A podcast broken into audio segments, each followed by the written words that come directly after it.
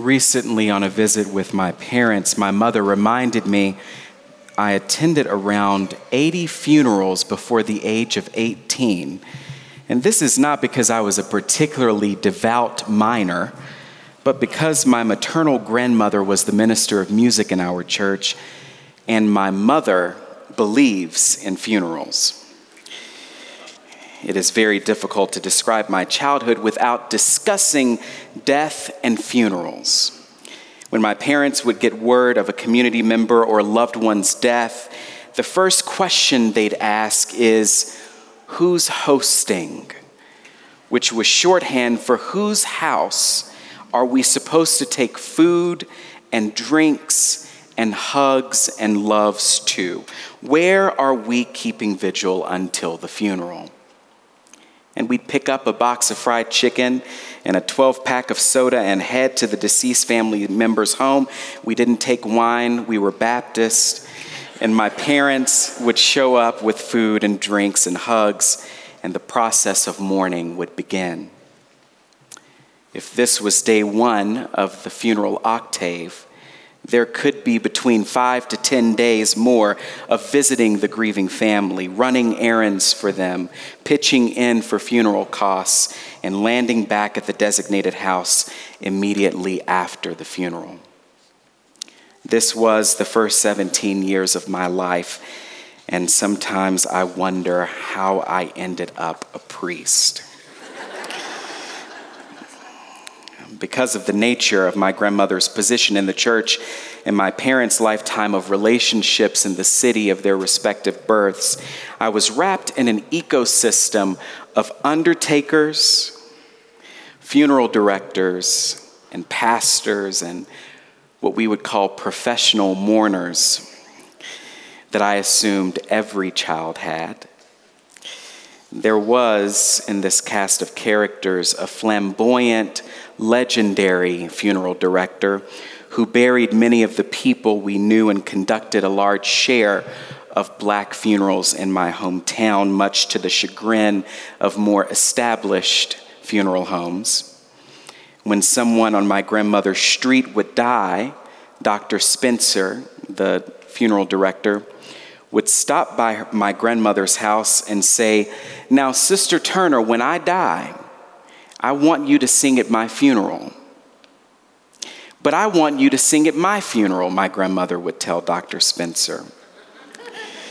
Dr. Spencer ended up dying tragically at a young age, 10 years before my own grandmother's death.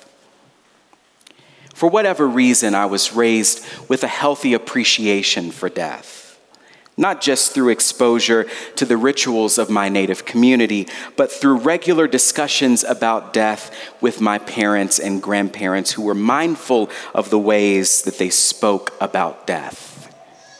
And how could they not be? That same funeral director who joked with my grandmother about singing at his funeral would ask my mother after funerals, Are you in your expedition, Sister Greer? Yes, she would say. Well, I need you to transport these flowers to the cemetery for me.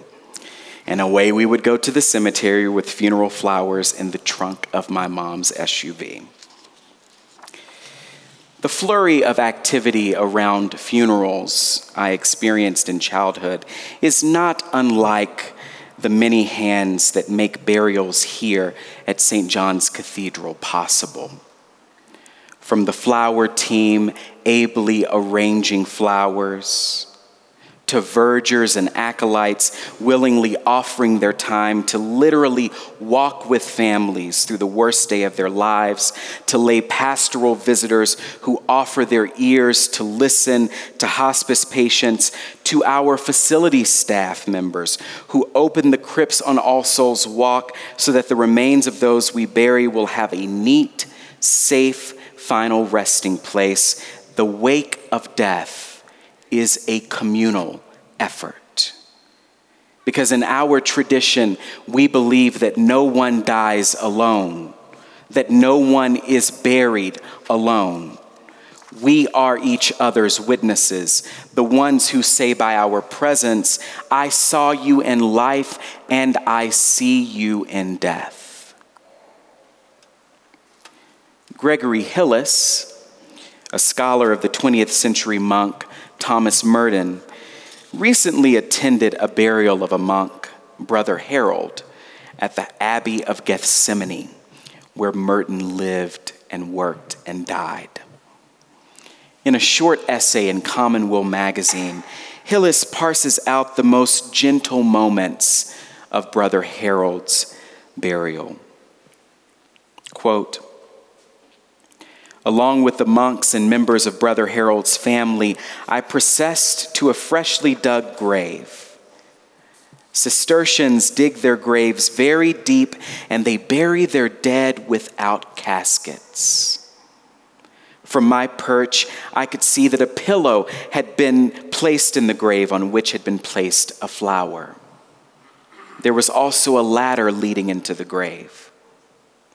As his brothers lowered Brother Harold down, the monk standing in the grave gingerly held Brother Harold's head the way my wife and I would put each of our newborn sons into the crib, doing all we could to make sure that his sleep wasn't disturbed.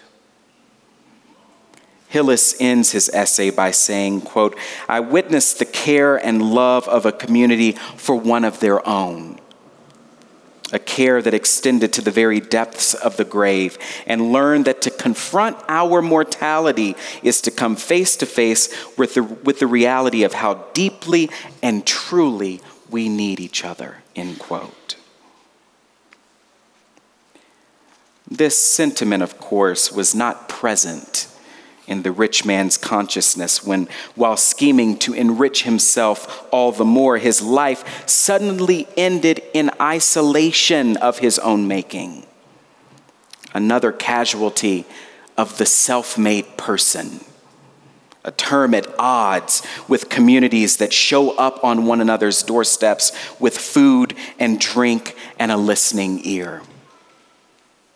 None of us are self made. We are most fully human when we realize our utter dependence on one another, the earth, and the God who accompanies us even in the valley of the shadow of death. Whether that valley be the seeming desolate landscape of mass gun violence, or the isolating forces of lethal white supremacy or the terror of waking up with Walmart on your to do list only to arrive and realize it is now a crime scene. It is the God revealed in Jesus Christ who emboldens us in those moments to push through the impulse to give up, to retreat it is only in that thwarting of isolation and embracing of the humane dimensions of our common life that wisdom is found. And when death comes, however unexpected, we are then joyful and ready. Amen.